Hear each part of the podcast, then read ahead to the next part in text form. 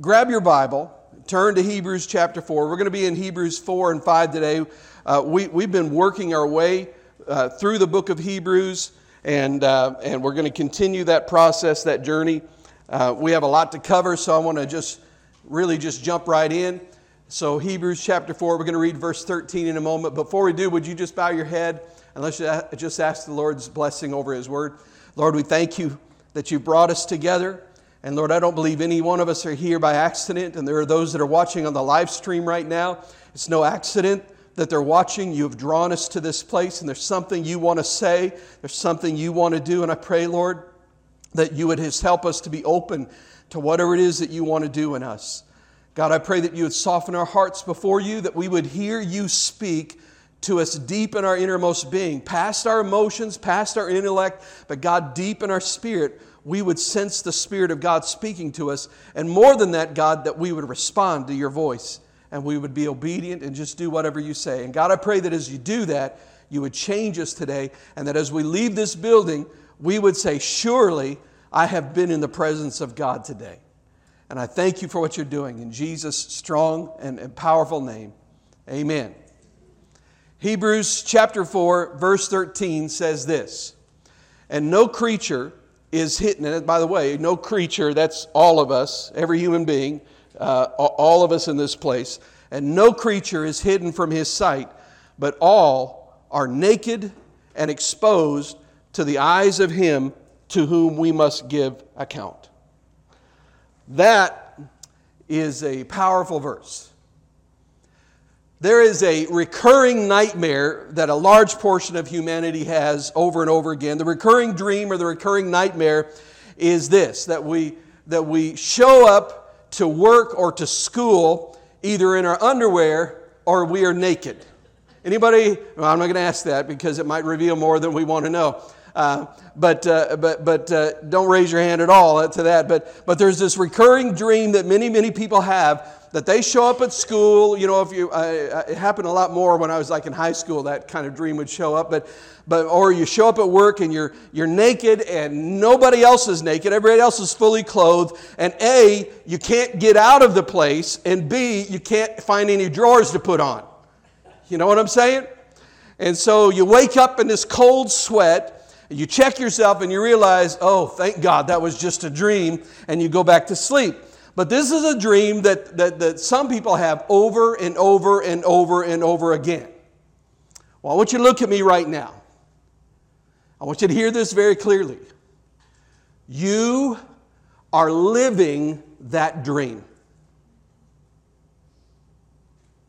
You are living that dream. You can, you can put secrets right up there with the unicorn, unicorn and the Oompa Loompa as myths that don't exist. Secrets don't exist. No matter how dark and no matter how well hidden, no matter how crafty or, or clever you are, He knows. He knows. This is what David is talking about. He's both rejoicing in and maybe lamenting a little bit over when he, in the Psalms when he says, Where can I go from, to, to hide from you? Where can I go from you? If I climb up on top of a mountain, you're there. If I put on my scuba gear and dive to the depths of the sea, you're, you're there. If I, if I go over there, you're there. If I come over here, you're here. I'm, um, I think I got those two right. I might be a little confused, but no matter where I am, no matter where I go, you're there, and I cannot get away from you. He knows. No matter how dark and deep the trail goes, He knows no secrets. You may be able to hard, hide uh, dark or, or, or, or uh, uh, deep, difficult things, dark things inside of you, those secrets that you have. You may be able to hide them from me, from your spouse, from your kids, but you cannot hide them from Him. There's not a room in your house into which He cannot see. There's not a motivation in, of the heart, no matter how cleverly you try to justify it to yourself, that God doesn't sniff out. He knows. Really, almost kind of a horrifying idea. You know what I'm saying? And, and although you, you and I may have lost our respect for his presence, he is still there nonetheless, and he still knows regardless. This is you and me living out that dream, naked and unable to cover our nakedness. Hebrews 4:13. So pick it up with me in verse 14 because some of you are like, man, I, I was feeling pretty good. Now I'm feeling kind of depressed, but it gets better, I promise you.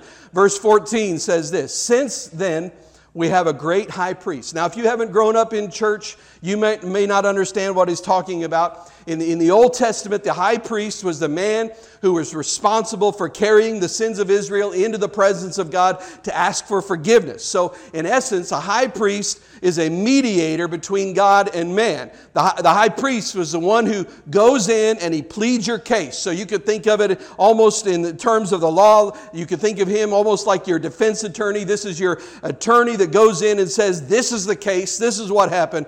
The, the high priest would go in and slaughter an animal for his sins and for the sins of the people. And so, what it's saying here is that even though the high priest is something that was an office that existed in the Old Testament, he's saying that even though now we live in New Testament era, we still have a high priest. So, so look at this. Since then, we have a high, great high priest who has passed through the heavens, Jesus, the Son of God. Let us hold fast our confession. You know what our confession is? Our confession is we cannot make ourselves right with you, God. Our, our confession is the opposite of, of what you often see in Christianity today. It's, our confession is not somebody standing there and pointing the finger at everybody and saying, We're right, you're wrong, you better get right, or, or, or you're going to die and go to hell. That, that's not the message, that's not our confession. Our confession is this we cannot fix ourselves Help us, Jesus. That's our confession, right? So, so since everything is seen, since there are no such thing as secrets, since all of your junk is clearly seen by God as in the daylight, then let us hold fast to our confession I'm a mess and I need your help. Let's not pretend that He doesn't know. Let's be honest and real with God because the reality is He already knows. He already knows. Let us never ever drift away from, I am a mess and I need your help, Jesus. Let us never ever ever ever get away from saying, I am broken and I need Jesus. Let us never get away from, from that because, listen, if we get away from that, then you have some sort of message, but you don't have the gospel anymore. You don't have the gospel of Jesus anymore. You have a lot of, of institutionalism and self righteousness that starts creeping in. That's what you have. So let's, let's keep reading verse 15. I think this is where it starts to get a little bit complicated and it gets a little uh, uh, uh, difficult for us to wrestle with. So you'll see what I mean when we get to it. Verse 15 For we do not have a high priest who is unable to sympathize with our weaknesses. Now, a, I just want to say this that's a double negative, so it's a little confusing. He's saying, we, if we do not have a high priest that cannot sympathize, that means we do have a high priest who can sympathize with our weaknesses. So let, let me explain, try to explain this a little bit. Sin brings about weight. Some of you are like, that's my problem. I thought it was overeating. No, different kind of weight. different, different kind of weight altogether. Uh, what, here, here's what I mean. With, with sin comes shame, comes guilt, and comes despair. A heavy burden of shame, guilt, and despair descends upon us when we do what we hate. And most of the time when we sin, we are doing what we hate. And there's this sense of shame and guilt and weight. It's this burden that weighs down on us. I mean, have you ever had that moment in your life where the, your junk finally catches up with you? Have you had that moment? Uh, because if you haven't, and I'm just here to tell you, you're on the clock. I have the gift of encouragement. It's coming for you. There is nothing hidden that will not be revealed. And I want to say this that, that's, that's not intended to be a threat, it's just the way things are. I'm not saying that so that you'll be afraid. I'm just trying to tell you this is how it works in the way God has set up the universe. Just to quote what my mom would always say, because you know, moms have this way of knowing when you've, when you've done something wrong and when you think you have covered your trail perfectly.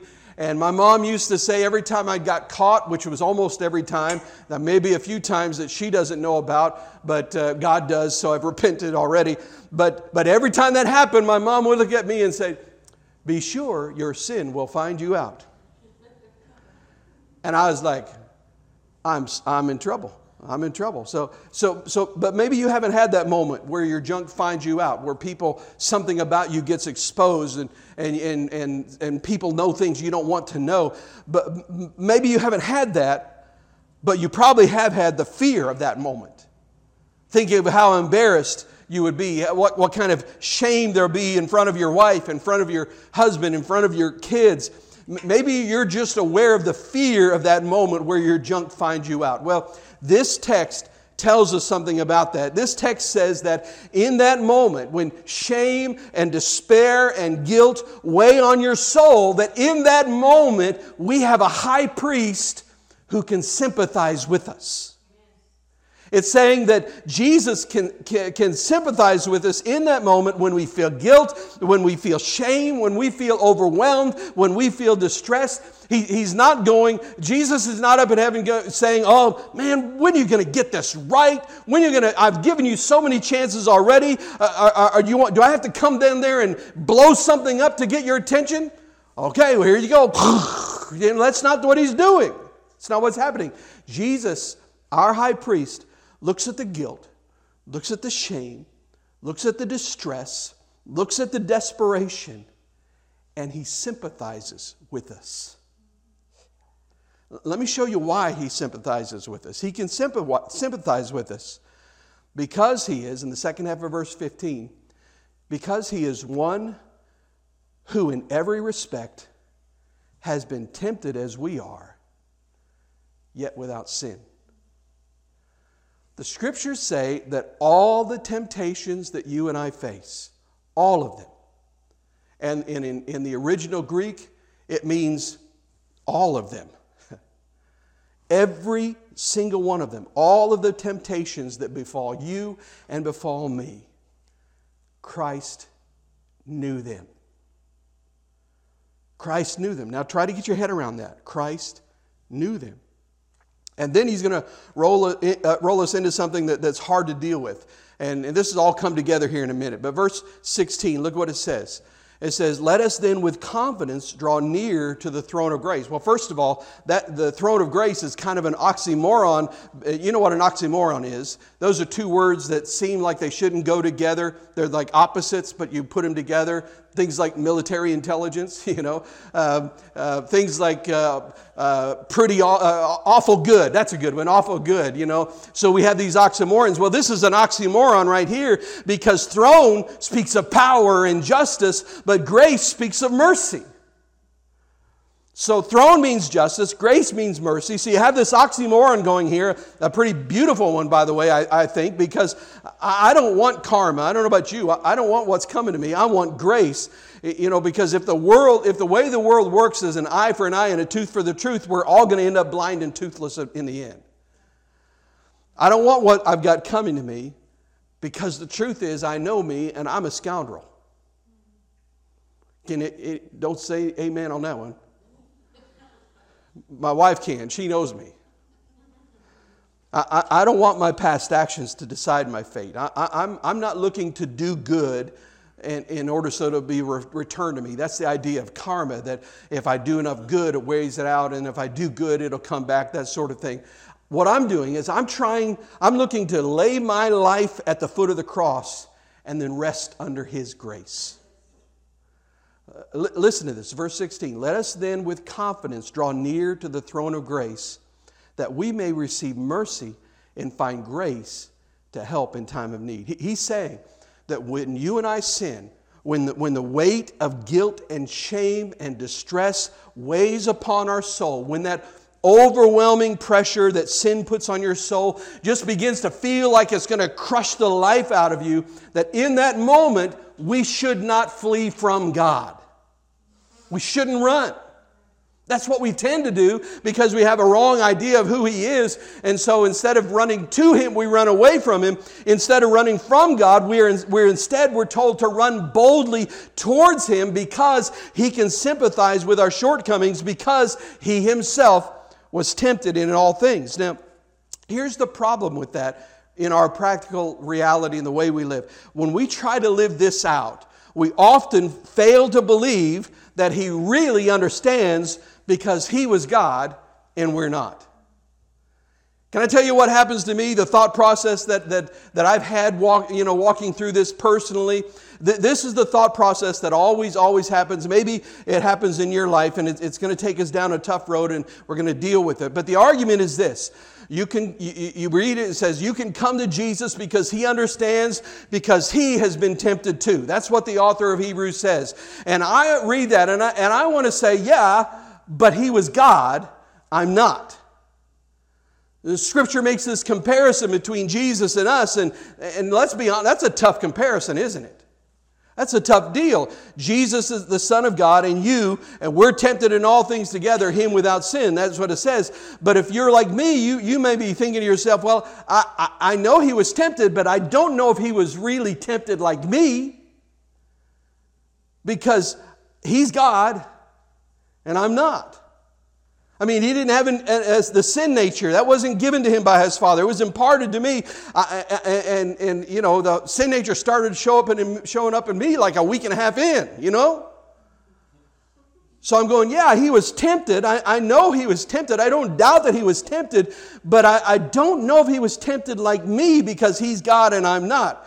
So here's what happens. The author of Hebrew, he sort of feels this argument coming on because he's going to try to unpack the answer for us. So he's not just throwing it out there and saying, deal with it, you know, but he's going to unpack it for us. And let, let me tell you, what we're about to do, we're about to dive headfirst into mystery. We're, we're, things that are almost impossible for us to wrap our heads around. At, at the end of the day, we're, we're going to walk out of here and, and we're going to say that's mysterious and that's beautiful, or just walk out of here saying, huh? And, and my goal, I'm hoping to save you from the huh moment. That's what I'm trying to save you from. So let's keep reading in Hebrews. What happens next? We start getting a list of what's necessary to be a high priest. This next part is not specifically talking about Jesus, it's just about what's necessary for anybody to be a high priest. And so as we read it, you'll see some of it we don't have a problem with, but there's one thing in particular that is a problem. It's a difficulty we're going to have to try to work through today. So let's start reading Hebrews chapter 5, verse 1. For every high priest chosen from among men is appointed to act on behalf of men in relation to God, to offer gifts and sacrifices for sins. He can deal gently with the ignorant and wayward. Thank, thank you, God, for that, right? Anybody here ever been ignorant or wayward? You know, I, I, tend to lean more toward the ignorant side, but that's a different thing altogether. But he says he can deal gently with the ignorant and wayward since he himself is beset with weakness. Do you see where we're starting here to have a problem? Okay, let's keep reading. Because of this, verse 3 because of this, he is obligated to offer sacrifice for his own sins just as he does for those of the people. And no one takes this honor for himself but only when called by God, just as Aaron was. Okay, so here, here are the four things in that text that are necessary for you to even be, consider, be considered as a high priest. Number one, you have to be a man. And what I mean by that, I'm not saying male, female. I'm saying you, you, you can't be cow, you can't be a monkey, but uh, you have to be a human being in order to be high priest. You have to be a man. That's, that's why Jesus had to leave heaven. That's why he had to leave glory, because if we're going to have a high priest, he had to become a man. Set number two, you have to be called by God.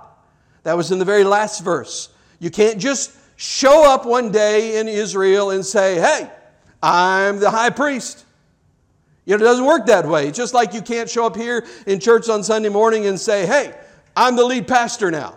You know, I'd be up here like going, hey, I thought I was. Did we take a vote I didn't know about? What's, was there a coup? What happened here? But you just can't, you can't just declare yourself to be the high priest. You have to be appointed, according to the text, by God. Number three, you have to understand the guilt of humanity.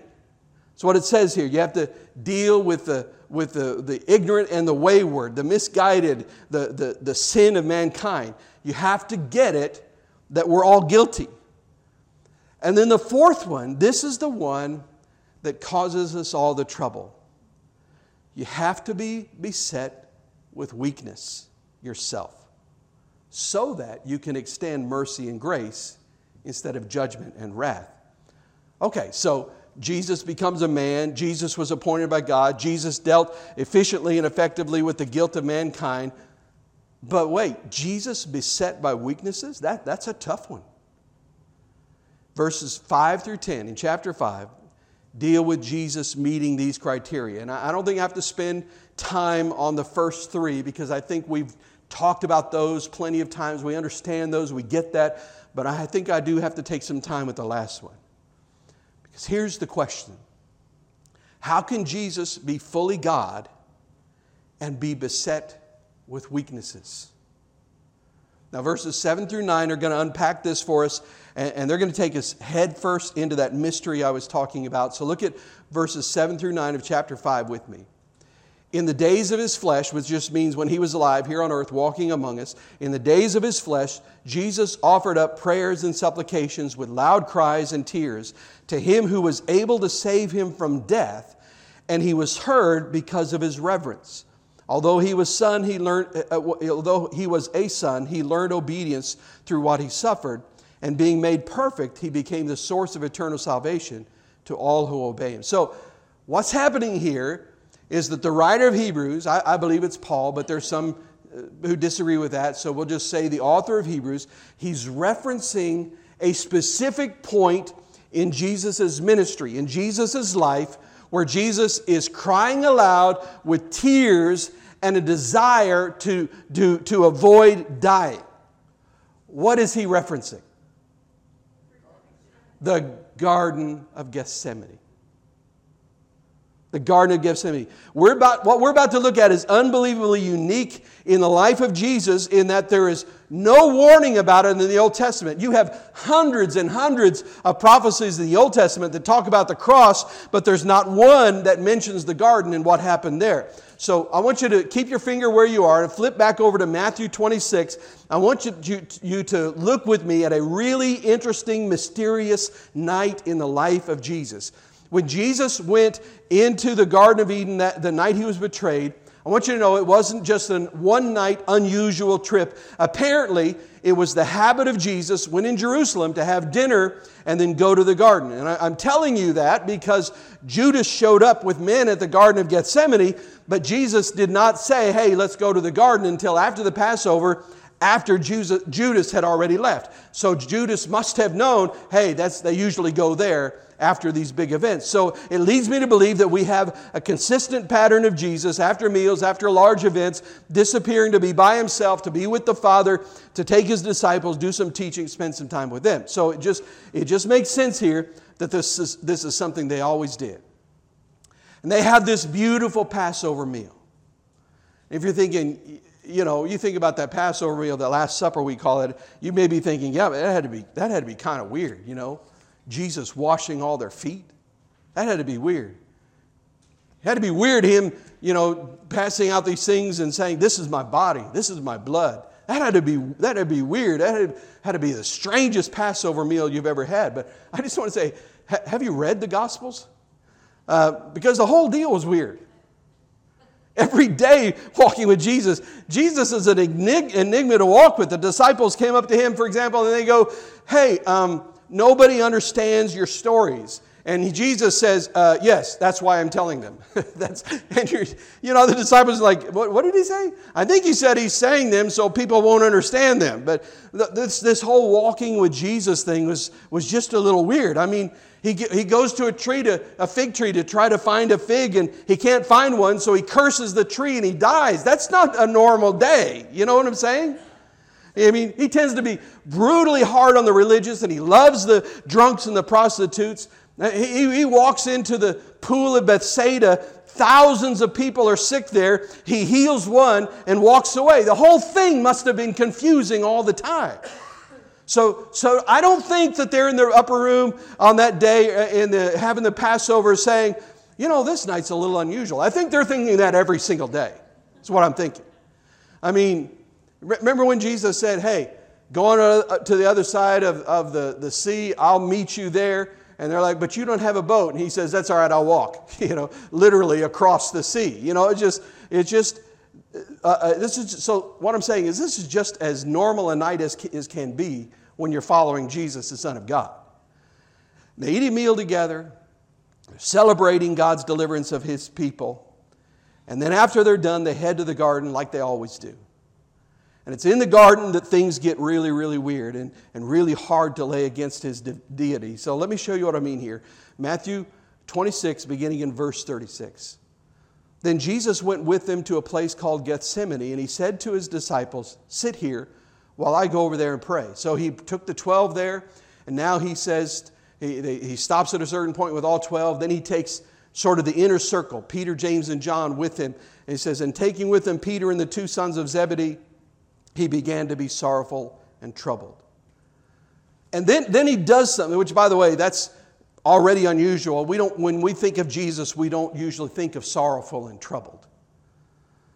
But then he does something that he doesn't do in any other place in the New Testament. Look at verse 38. Then he said to them, My soul is very sorrowful, even to death. Remain here and watch with me. And watch with me is, a, is an old world term to say, pray with me. Let me try to pull this into 2022 so you can get your mind around it. He pulls his closest friends together and he says, I am so overwhelmed, so afraid, so distressed, and so overcome that, that I feel like I could die at any second. Please, please, please pray for me. Nowhere else in Scripture will you find Jesus asking for prayer for himself, but he's asking for it here. That's why this is so unique. I'm telling you, this is the most mysterious text that I know of in the Scriptures about Jesus. Look at verse 39, Matthew 26. And going a little farther, he fell on his face and prayed, saying, My Father, if it be possible, let this cup pass from me. Nevertheless, not as I will, but as you will. And he came to the disciples and found them sleeping. And he said to Peter, So could you not watch with, a, with me one hour? Which I always feel bad for Peter I would read that because there were like three of them there. You know, he brought the three closer and they're there, and he comes back and finds them sleeping. And he doesn't say, Guys, what are you doing? He says, Peter. You know, I'm like, How does Peter? Peter's like, Well, what about these guys? You know, I always wonder what happened, what went through Peter's mind. But it doesn't tell us what went through, so I just have to wonder. So, uh, anyway, let me get, find where I was. He said to them, Peter, uh, he said to Peter, So could you not watch with me one hour? Watch and pray that you may not enter into temptation. The spirit indeed is willing, but the flesh is weak. Again, for the second time, he went away and prayed. Now, I want you to watch this. He prays the same prayer. It's the same thing, maybe, maybe worded slightly different, but he doesn't change the prayer. It's the same request. He says, My Father, if this cannot pass unless I drink it, your will be done. Now, do you hear what he's inferring? He's saying, I would rather not drink this. I don't want to drink this. Verse 43. And again he came and found them sleeping, for their eyes were heavy. And so, they, they, so leaving them again, he went away and prayed for the third time, saying the same words again. Then he came to the disciples and said to them, Sleep and take your rest later on. See, the hour is at hand, and the Son of uh, Man is betrayed into the hands of sinners. Rise, let us be going. See, my betrayer is at hand.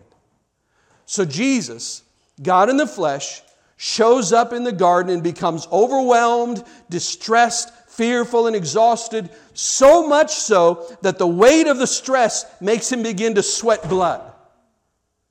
The book of Hebrews is saying to you and to me that in this moment, in, the Garden of Gethsemane, all of the weight that accompanies sin, all of the shame, all of the guilt, all of the despair, all of the overwhelming force of our own failures, that, that, that impending judgment that we know is rightfully ours because of our sin, it all falls on the soul of Jesus and begins to crush him.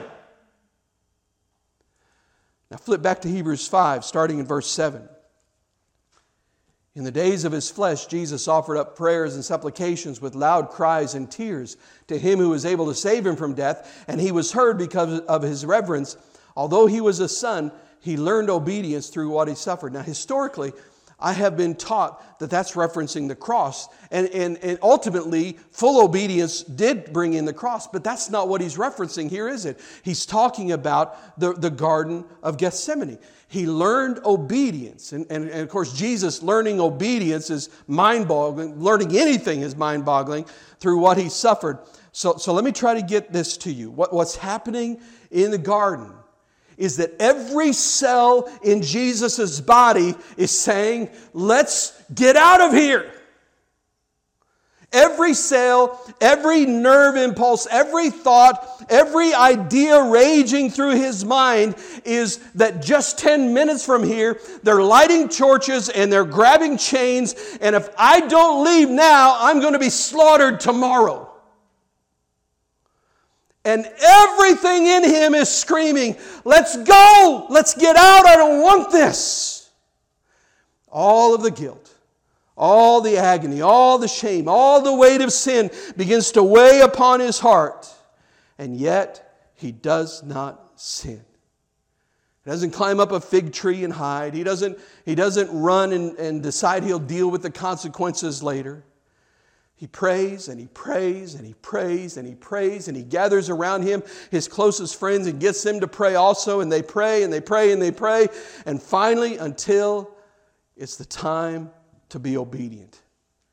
And then he steps forward and lets Judas kiss him. The very lips he created, the very muscles in the face that won't function unless he lets them, betrays the Son of Man. So he knows all of the weight, guilt, shame, and hurt. He knows. And because he knows, according to Hebrews, he can be merciful and gracious in our time of need. Because he knows, he doesn't look at us and go, oh man, when are you going to get this right? Because he knows, he says, Come to me. Run to me with boldness, with confidence. Come to me. See, the word repentance has been brought up already this morning.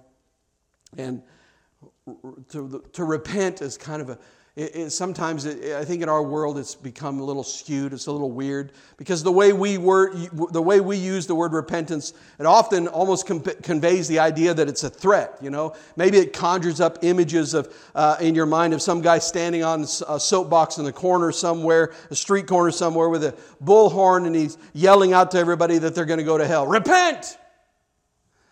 And, and, I mean, have you ever know that guy? I've heard some of those guys on the street, and I mean, uh, you're tracking with me. You know what I'm talking about. The, the idea of repent in our culture just always sounds like a threat to me. You know, it's like they're saying, repent or there's hell for you. And there's truth in that, but of course, the Bible says that we need to be full of grace and truth. So there's full of truth, but there's no grace. And then you got other churches that, that want to talk about grace, but they don't want to, they avoid the truth. You got to have both. But, but it always, the idea of repent always just sounds threatening. But maybe through these lenses, maybe understanding what's going on here, the call to repent is not a threat at all. Maybe it's an invitation. Maybe Jesus isn't up in heaven going, Come on, I, I did it, why can't you? What's your problem? I swear, one more morning without a quiet time and I'm going to destroy the city. You know, no, that's, that's not what's happening. Maybe repentance isn't a threat at all. Maybe it's an invitation. Maybe repent for the kingdom of God is at hand means, hey, walk away from that junk because there's a better way right here with me. Maybe repentance is God's way of saying, I, I, have such deep waters in which you can swim. Maybe repentance is Jesus, Jesus' way of saying, listen, you can live that way if you want to, but it's just gonna, it's just gonna bring you pain and ultimately death. But there's life over here if you want it. There's healing over here if you want it. Won't you walk this way? Oh, I, I know, I know your shame. I, I know your guilt. I know your despair. I, I know you think that I heal everybody else but you're, you've just gone too far. I get it. My yoke is easy, though, and my burden is light. Come on, walk away from that. Come with me. Approach my power with confidence so that it can heal you. Approach my power knowing that I carried the guilt and the shame and the despair that you feel, and I long to lift you out of it. That is the gospel. That's the gospel. You know, I try, we're going to close here in just a moment, but I try to be real when I'm standing before you. You know, I, I try to put, kill the myth of super pastor. said that one time at a, at a church, and that that uh, and and somebody went and they made a cape that said super pastor on it. Don't do that. Uh, but it was funny. But but I try to be real. I try to be honest uh, about the fact that I'm a human, that I have struggles in, in different areas of my life. I mean, why do you think I show up here on Sunday and confess areas where I struggle, though? You know, why, why do you think I do that? I mean, would, would in my flesh, you know, i mean, I want to, I want to just show up here, you know, like with a cape on, you know, dun dun dun dun dun. dun. No, that's Star Wars. Sorry. Think of the Superman theme. I had it in my mind like 10 minutes ago, but it's gone.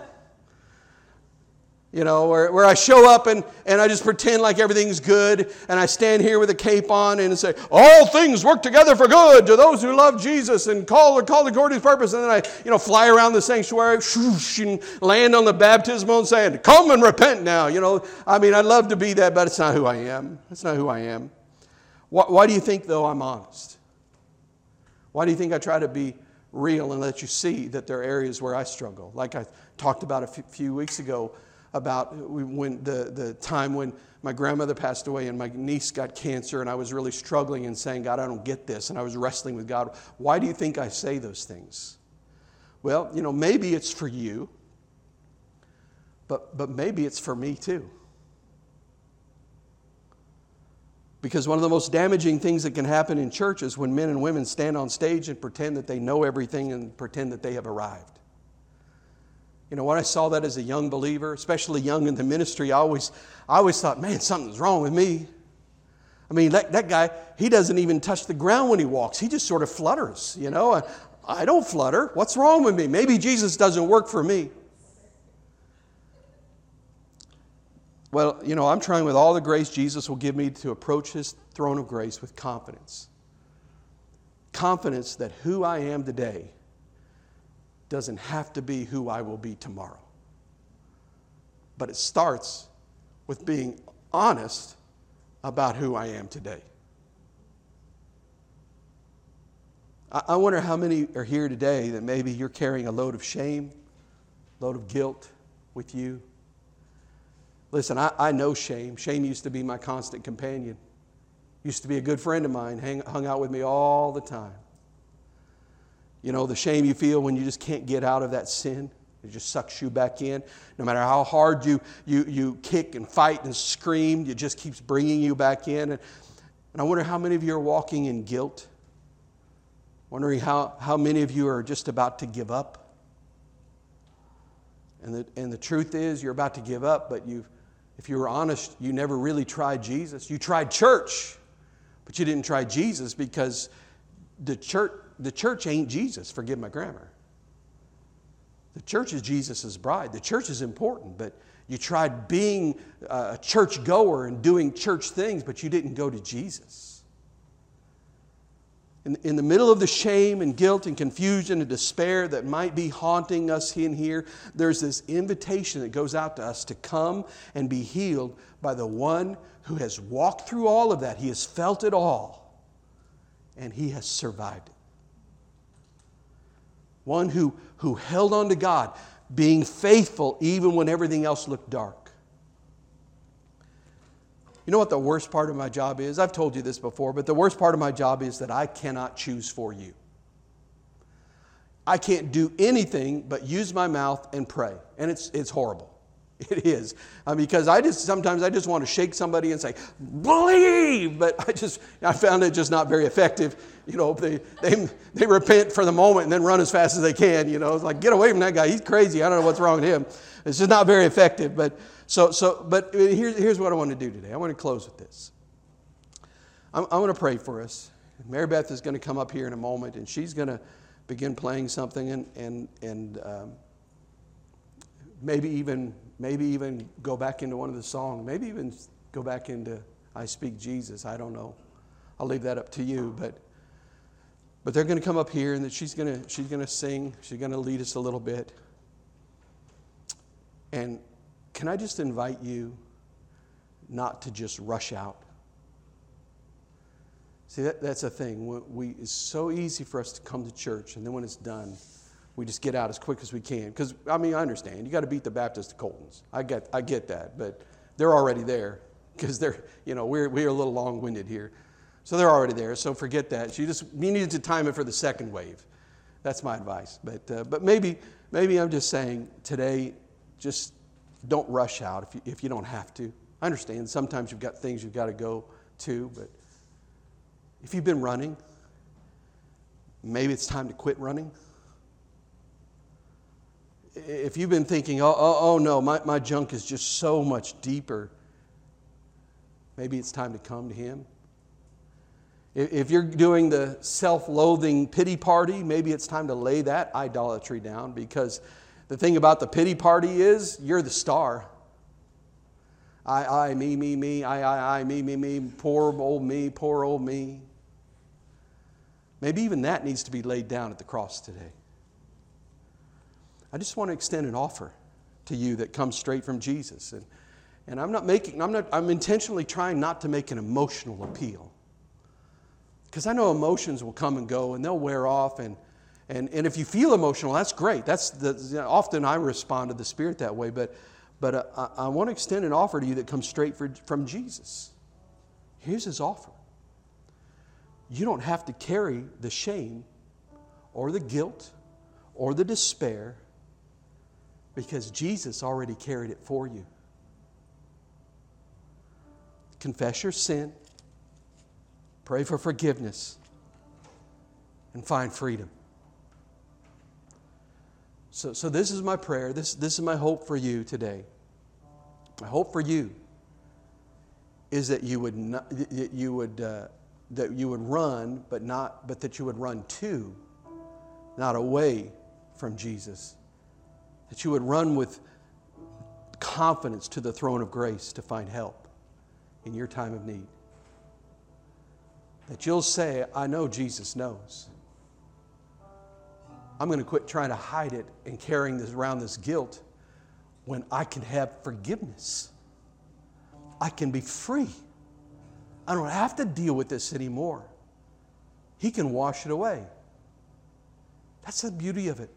The Bible tells us that when we come to Him and we confess that He wipes that slate clean, it's as if you never did anything wrong. You never sinned before. It's clean. Only He can do that. That's why He's the only way to heaven. Because sin can't be allowed. God is a holy God. Sin is not allowed. Sin cannot survive in His presence. So there has to be a way to deal with sin before we can go into heaven, before we can go into His presence. And, and He's the one that came with the only remedy to take that sin away so that we can go into the presence of God. That's why Jesus is the only way. And that's why the invitation for you it's just what we sang earlier when we said, I speak Jesus. The invitation you is not to come to an altar, not to come to a pastor, not to, not to come to anything, but to come to Jesus. Come to Jesus. Would you bow your head? Close your eyes with me. Father, I just thank you for my brothers and sisters that are in this place right now, and thank you for those that that have sold out to you, and maybe there's some that are either here or they're on the live stream that they just haven't really made up their mind. They're just sort of checking you out. They just they just know something's missing in their life, and maybe they're looking for answers. And today, I, I just God, I thank you that your word makes it clear that you are the answer. If there's anybody here that's walking with a load of guilt, load of shame, load of despair, they feel like they're about to give up, I pray Lord, that today they would run to your throne of grace.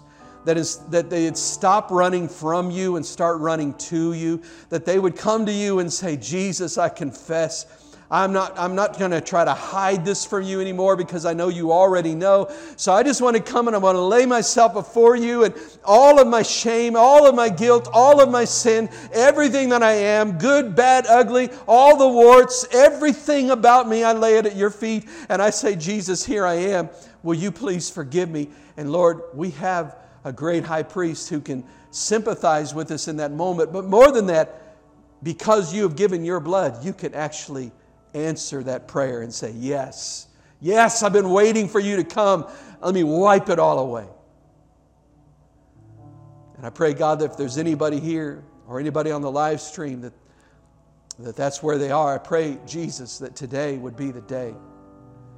And Lord, if there's anybody here that, that they know you, they're church attenders, but they have just been playing the game, they've been been going to church and wearing their mask and, and they haven't really been honest and they haven't dealt with the things in their life and their areas that they would just be mortified if it ever came to light. They'd be embarrassed in front of their family or their church or their friends. Lord, I pray that today would be a day that they just won't run out of here. But God, that today they'll just come into your presence and say, and say Lord, I really need your help dealing with this because I can't fix myself. I need your help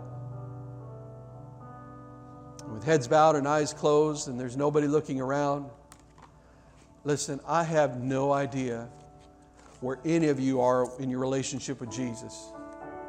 Even those of you that have been part of the church for decades, I don't know because I can't see your heart. But today, if you're here and you say, Pastor, I want you to pray for me. Maybe you say, Pastor, I want you to pray for me because I've been carrying a load of sin and shame and guilt, and I need, to, I need to lay it at the feet of Jesus. I need to come running to His throne of grace to find help because I can't do this myself. Whatever it is, I don't need to know what it is. But if that's you today and you'd say, Pastor, I want you to pray for me, would you slip your hand up right where you are? Yes, yes. Anybody else? You can put it right back down. Yes. Anybody else?